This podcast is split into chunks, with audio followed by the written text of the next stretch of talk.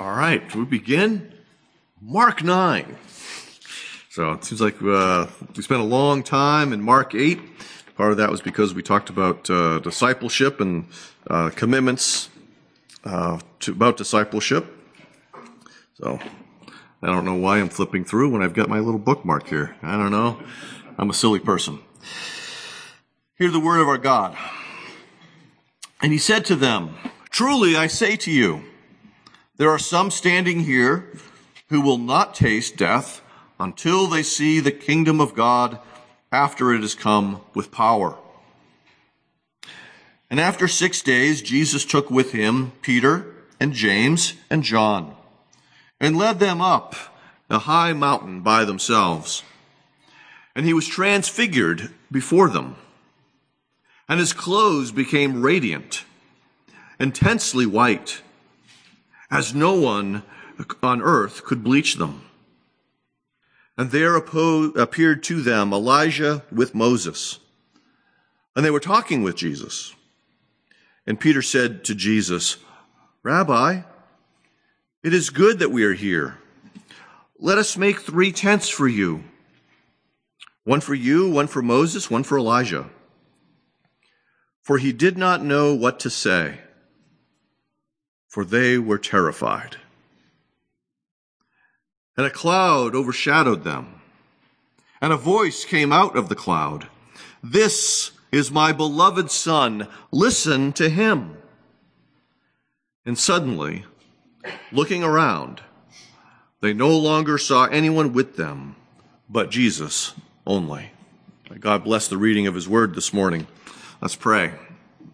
Father, grass withers, flowers fade, but the word of God will stand forever. Thank you for this enduring and reliable word. As we examine it this morning, let us not forget that by it you shall examine us as well. Grant the Spirit to illuminate the word that we might understand it, believe it, and live in accordance with your will and purposes that are found here. We ask this in the name of the living word who took on flesh, Jesus. Amen. If you were to think of people in the ancient world, their experience with glory was rather limited. It would be related perhaps solely to natural glory, sunrises, sunsets, things such as that. The idea of glory with respect to a human being was something that most of them had probably never seen because most of them lived far away from capital cities. They wouldn't see coronations of Caesars and kings. They didn't have that privilege of being part of the parade that would then subsequently go out into the cities so that people could see the king that was to lead them. That all changed. 1953, the coronation of Queen Elizabeth II. This was the first time that cameras were going to be brought into the Westminster Assembly so that the common people, not simply the elite and the nobles of that society, would be able to witness the coronation of their new queen. And she was dressed in her best, with her robe, with her crowns, with the jewels. Glory placed upon her. This was the first time. For 27 million people in Britain alone were able to get a glimpse of this sort of glory. Let's think for a moment of the promise of glory. Jesus, in the end of chapter 8, had talked about the promise of his disciples sharing in his glory after his suffering. After their suffering. This message of a suffering Savior as well as suffering disciples had to be hard to swallow, and the promise of glory had to be really difficult to grasp, precisely because they themselves had never seen glory, true glory. They're following Jesus. They're following an itinerant rabbi. They're following a man who used to be a carpenter. They're following a man who has no retinue besides themselves. It's not nobles. It's not rich people. There's no great carriages in which he rides upon the shoulders of others who carry it. He's living off the kindness of others. What glory, Jesus. What glory. Now, as we look at this passage, I want to give you a heads up in a sense. As I read this passage, there are lots of questions I have that Mark chooses not to answer. We can get lost in some of those questions, but we need to remember what Moses says in Deuteronomy 29:29. The secret things belong to the Lord, but that which has been revealed is for us and for our children. And so let's rejoice in what God does reveal in this text, and let's not stress about the things he chooses not to reveal in this text. So, in other words, trust him. So as we come to this text, this first question that I want to pose to help us understand what's going on here: how is it that Jesus confirms this future glory to them? Remember, that's the problem. Why should they believe him? Why should they believe anybody? There's a long history of imposters, a long history of con men that have pulled people's legs about things like glory. Since the Bolshevik Revolution in Russia, lots of women have claimed to be various grand duchesses of Russia. It's a really long list. I was surprised at how long this list was. And there are factors such as mental health as well as people who are just looking for money. But nonetheless, people thirsting for glory, pretending to have it, but not. Some of you may have heard about Princess Kataboo, who was actually an English woman, but she pretended to be a princess from a fictional island. And she had apparently fooled many people with her counterfeit glory. Many of you have seen or heard of the story of Frank Abagnale. Catch Me If You Can is the name of the book and the subsequent movie about his story. How he went around the world passing bad checks. So he was, in a sense, a counterfeiter. But not only that, he impersonated any number of professions. Successfully! He was not a pilot, and yet he went on as a pilot of a commercial jetliner. Even though he hadn't gone to medical school, he was working in a hospital as a doctor. He worked as a lawyer until he knew the federal police were on his case and he would leave town. But he ran for years and impersonated many people in the process.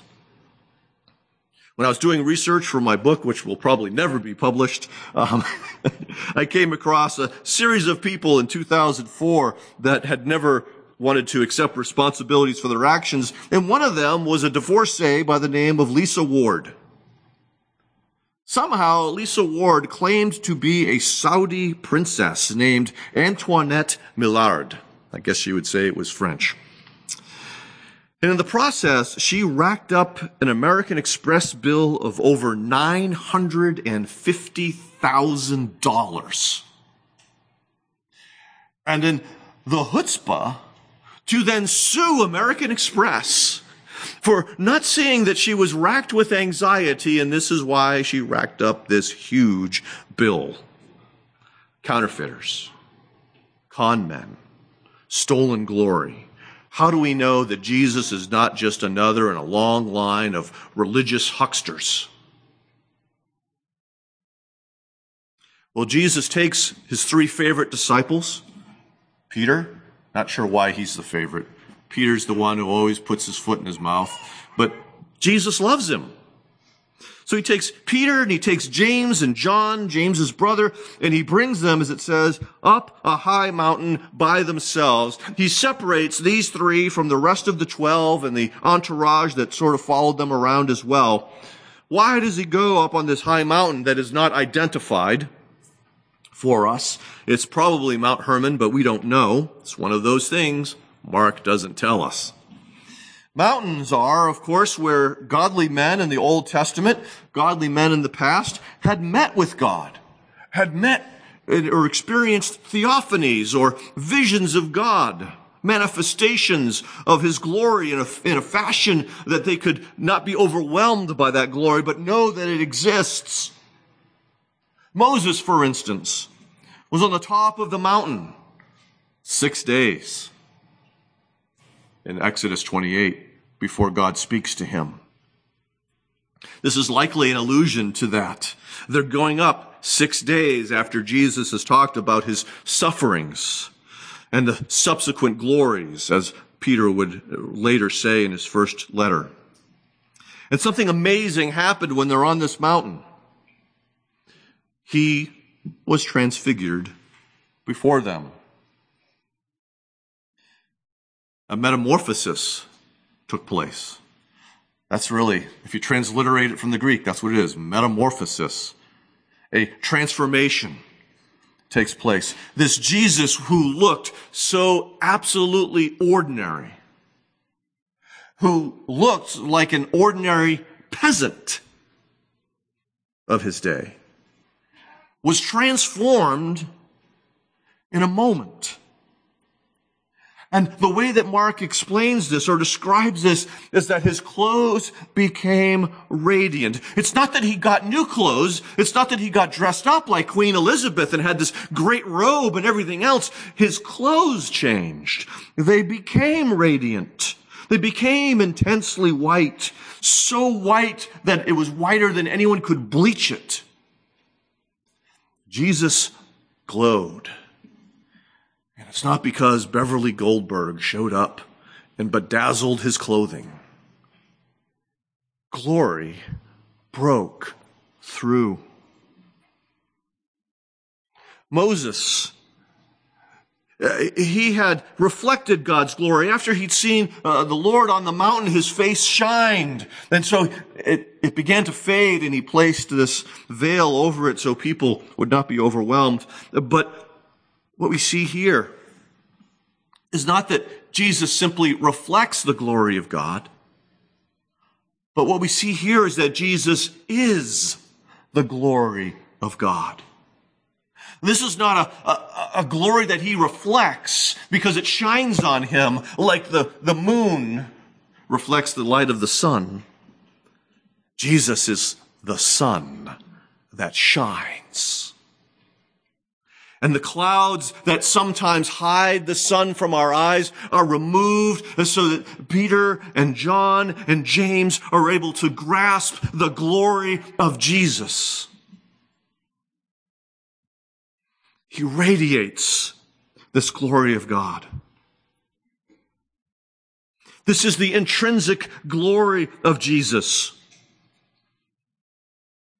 that is far greater than the manufactured glory of the Caesars, far greater than the manufactured glory, apologies to my Canadian friends, of the Queen.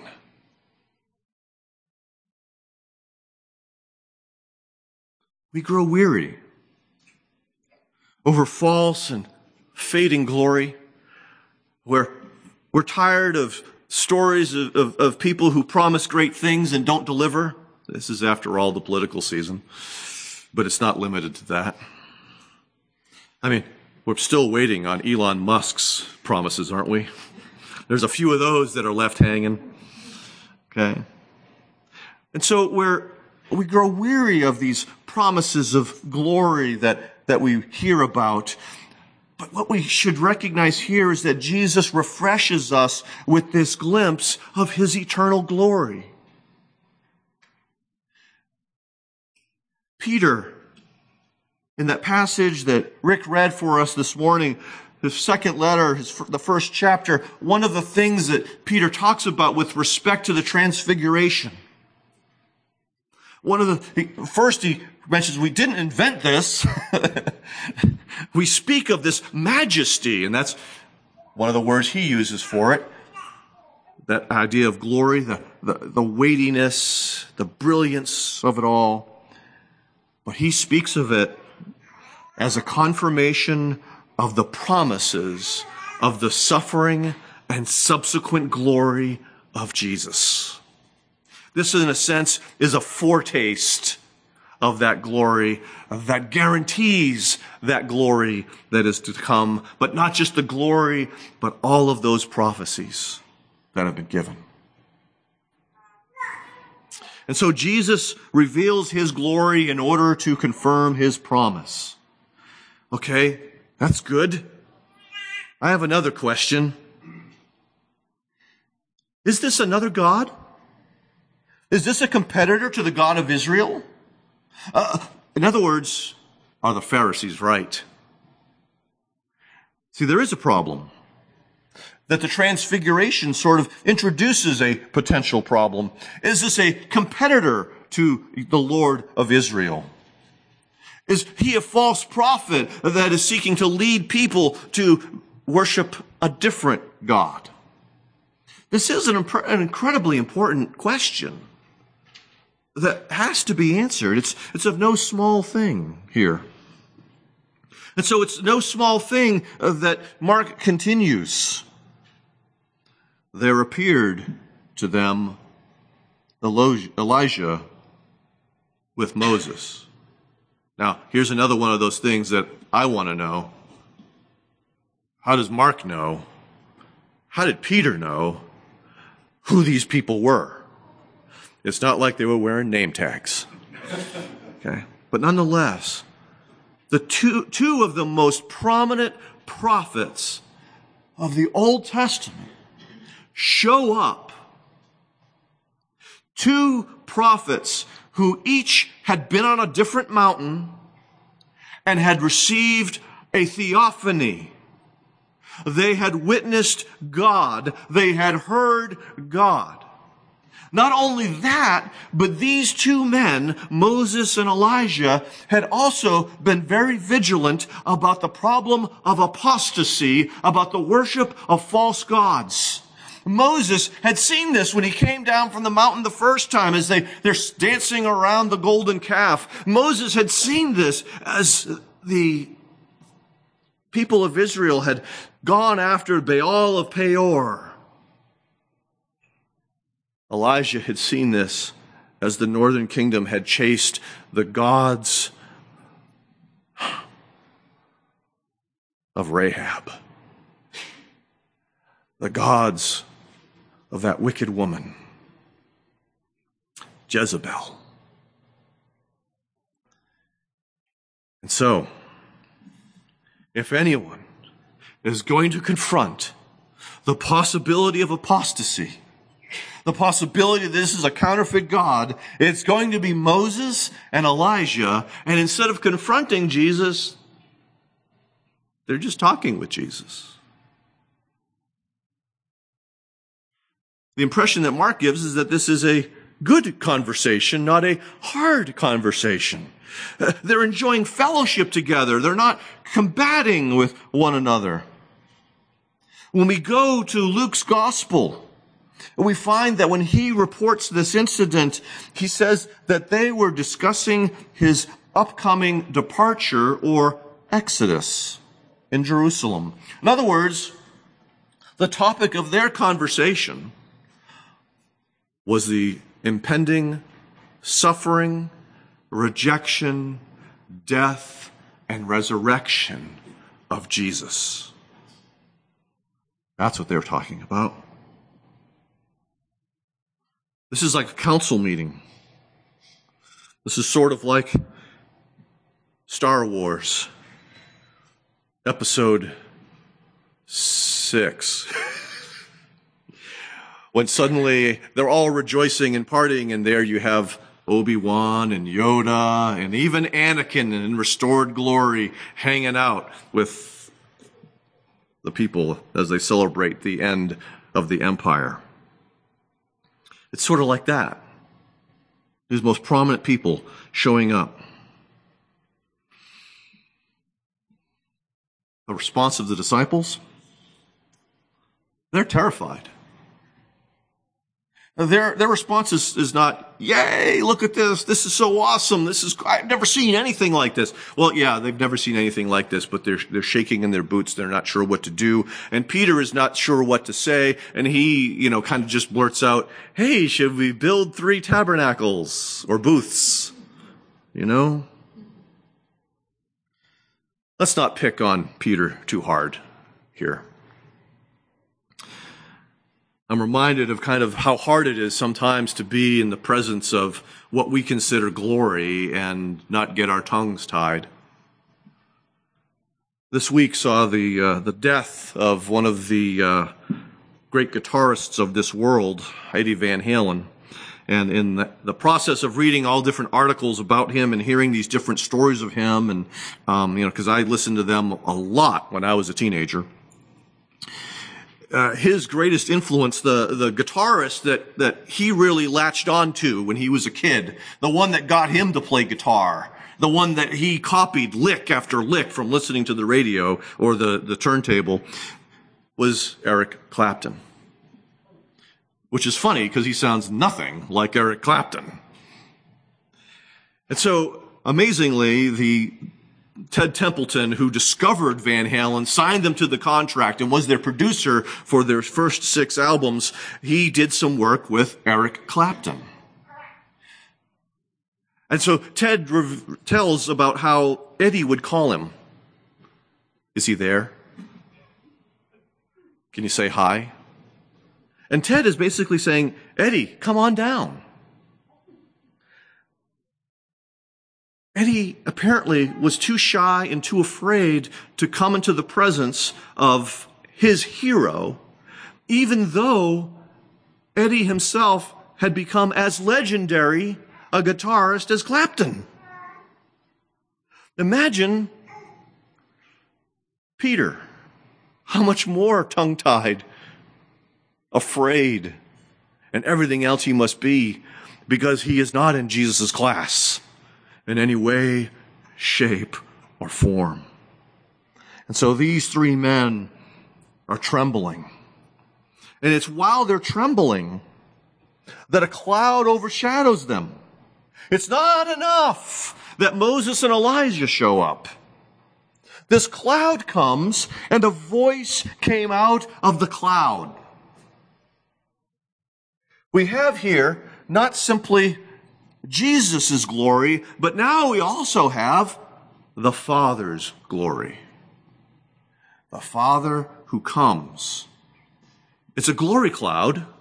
And so that means 2 things. On the one part, there is glory. Okay? I remember some of those nights when I first moved to Florida to go to seminary, and I had nothing to do because most of my possessions were in a moving van, and I didn't want to study my Greek, and so I would sit outside and I'd watch that lightning cross the sky, the heat lightning, and especially when it goes behind a cloud and you just see the cloud light up.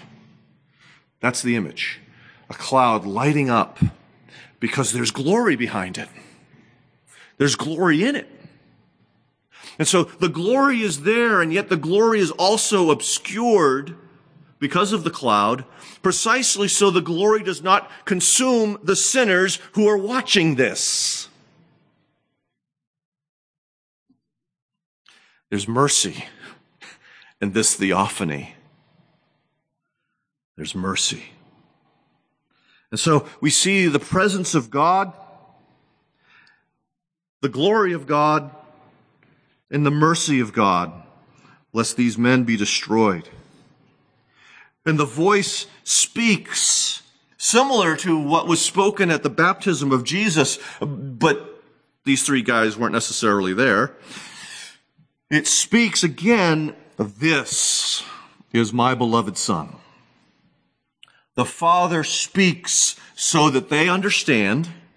The Father speaks to also confirm or verify the identity of Jesus. That he is the Messiah, that he is the Son of God, is not simply something that Peter made up, of course. The Father had revealed it to him, as Jesus said in other gospel accounts. But here we see again, the Father is affirming who Jesus is. an additional witness or testimony to the identity of who this Jesus is. He is the Son of God. It's not Caesar or any other pretender. It's Jesus. But he's not just my son. He's the beloved Son.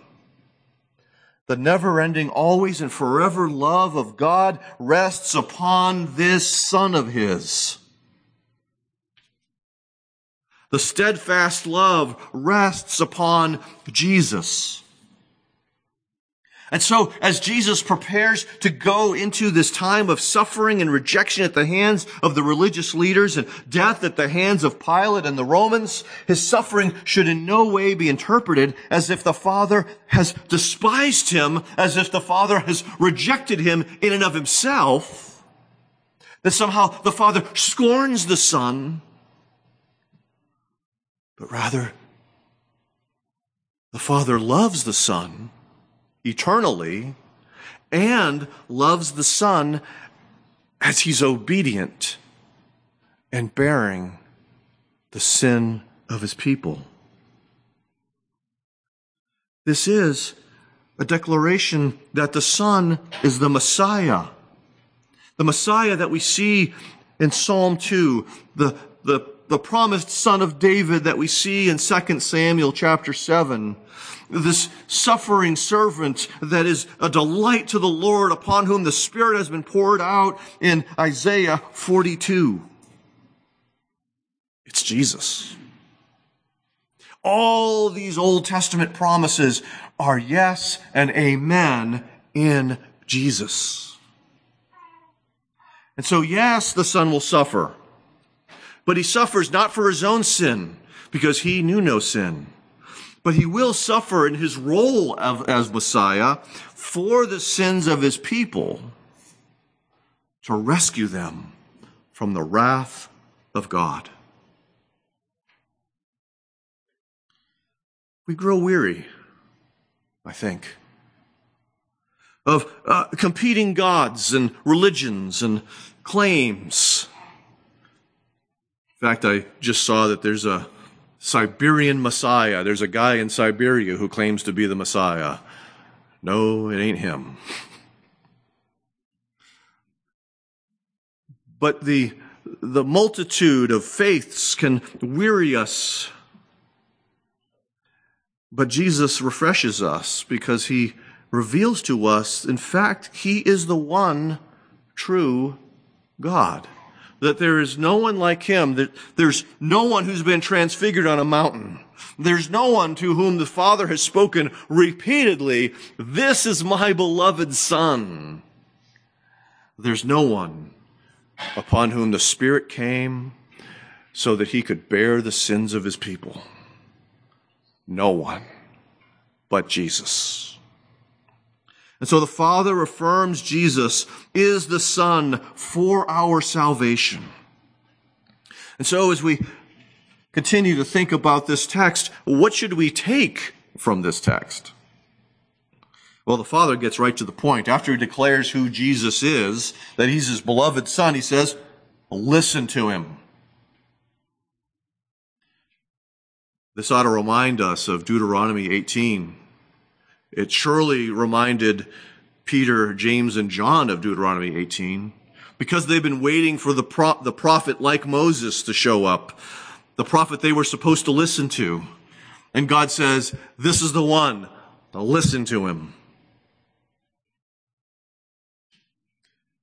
God had spoken in many and various ways, as it says in Hebrews 1, but then in these last days, he speaks to us by his Son, whom he appointed the heir of all things, through whom he also created the world. The Son, who is the radiance of the Father's glory. We're supposed to listen.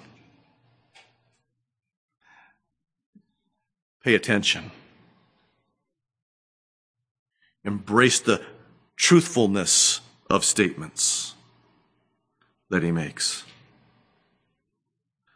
But I want us to pause for a second and recognize Jesus is the God who speaks. God is not silent.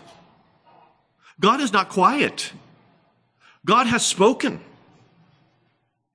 And he continues to speak through his word by the Spirit when we read it. He speaks to us. Jesus is the God who speaks. And so we are to listen as he tells us. First of all, within the context of this passage, they were to listen as he spoke about the fact that he was going to suffer to save sinners. That's the first thing we need to listen to.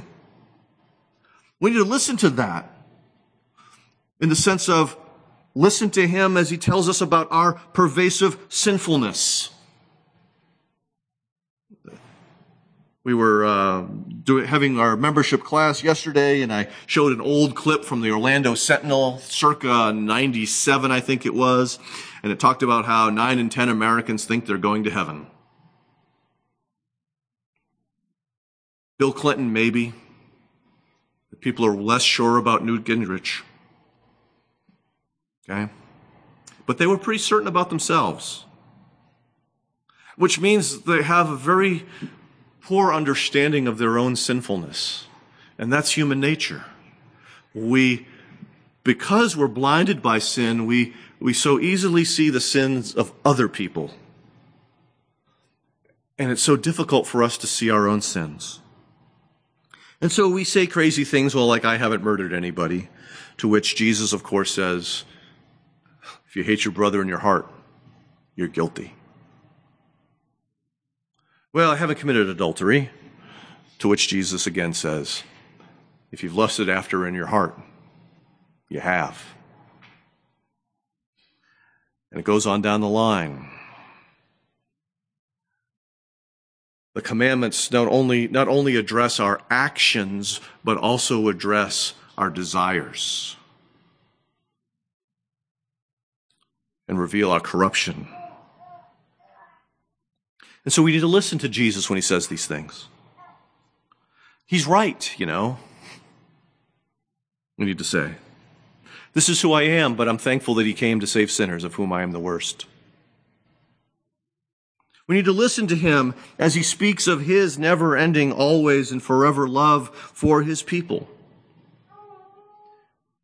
But I'll remind you that it's not like some moms or dads.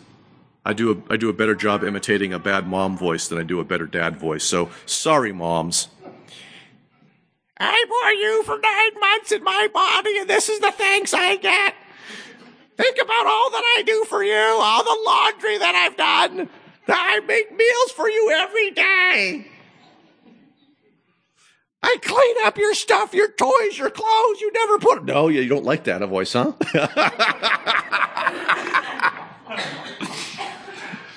That's not how Jesus sounds when he speaks about his love. What he says is something like this. Though I was rich, I became poor so that I might enrich you because I love you. Though I was equal with God, I didn't cling to it, but I'd emptied myself. I became like a slave for you. And not only did I become like a slave to you, but I was obedient even to death because I loved you and I wanted you with me. When Jesus speaks of his love to us, we're not to be assuming that it's time to pack our bags, we're going on a guilt trip, but to hear the sincerity of his love for his children, for his people, for his bride. Not a begrudging love, not a frustrated love, but a love that delights amazingly in the object of that love. We're to listen to him as he speaks about our need for faith and repentance, our need to trust, as well as to turn around, to turn away from our sin and turn back to God. That's what repentance is. We need to listen to him as he tells us about the glory that is to come, The glory that he promises, and I still can't wrap my brain around this, that he promises to share with us when he returns. How can he share his intrinsic glory with me? And yet he promises to.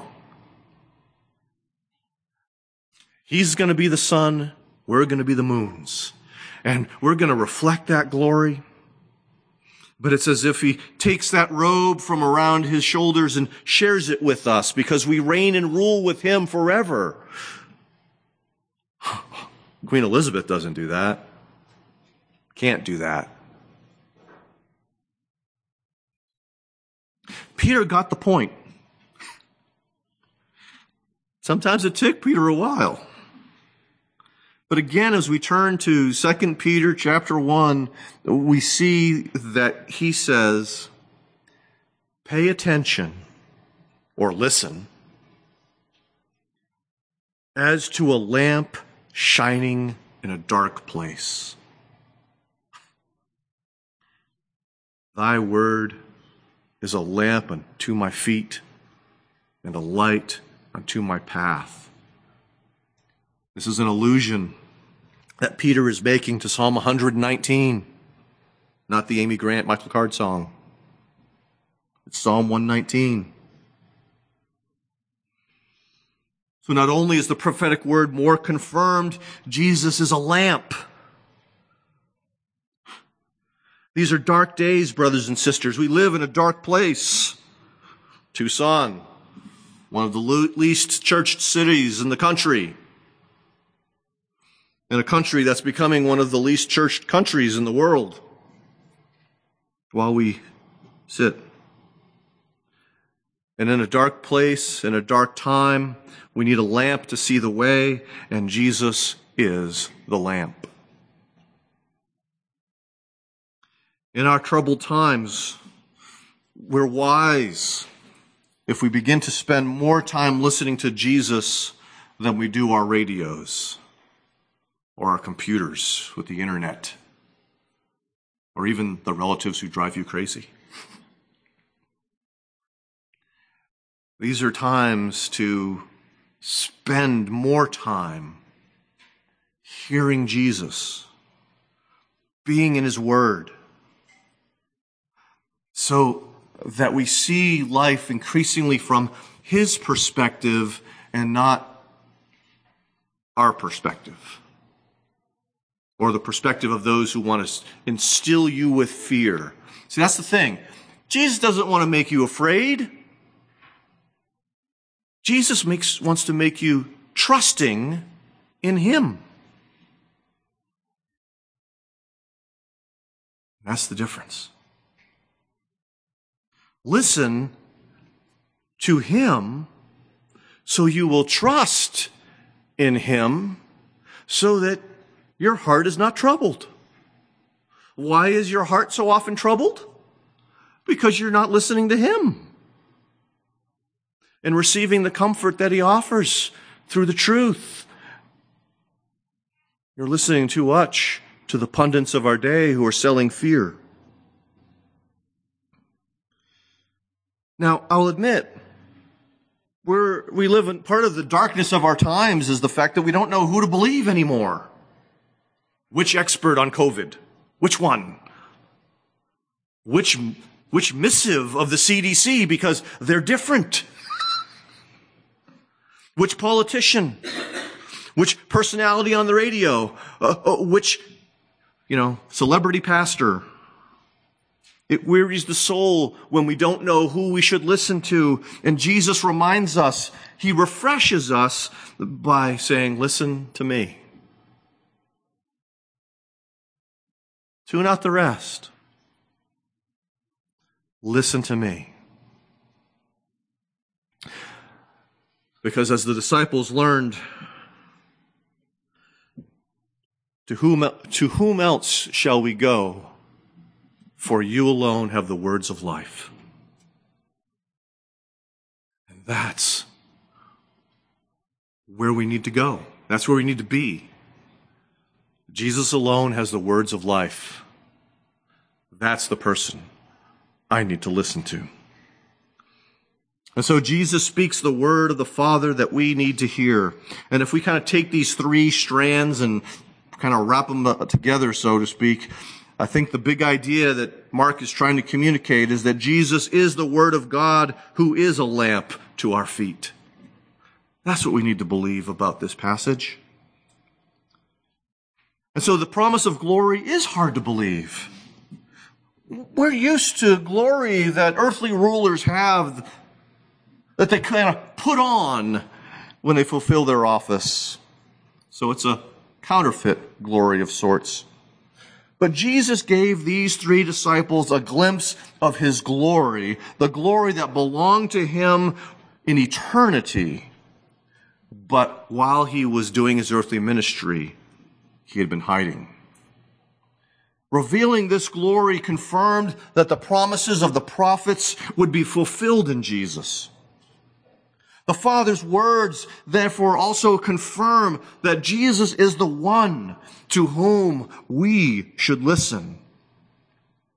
And so, while we might not be sure which news station, which experts or candidates to believe, we can be certain that we can believe Jesus when he speaks.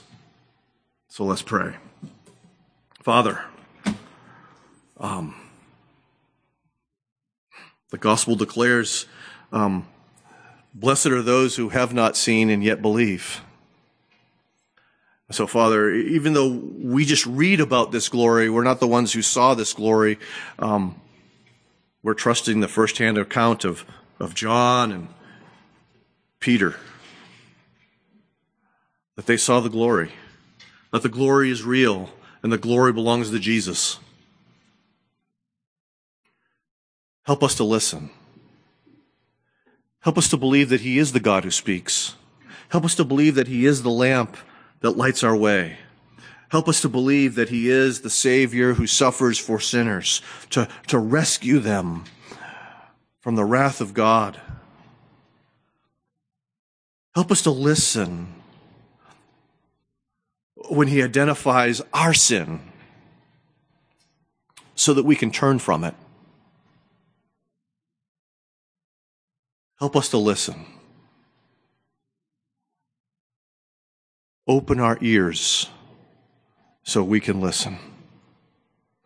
And we ask this in Christ's name. Amen.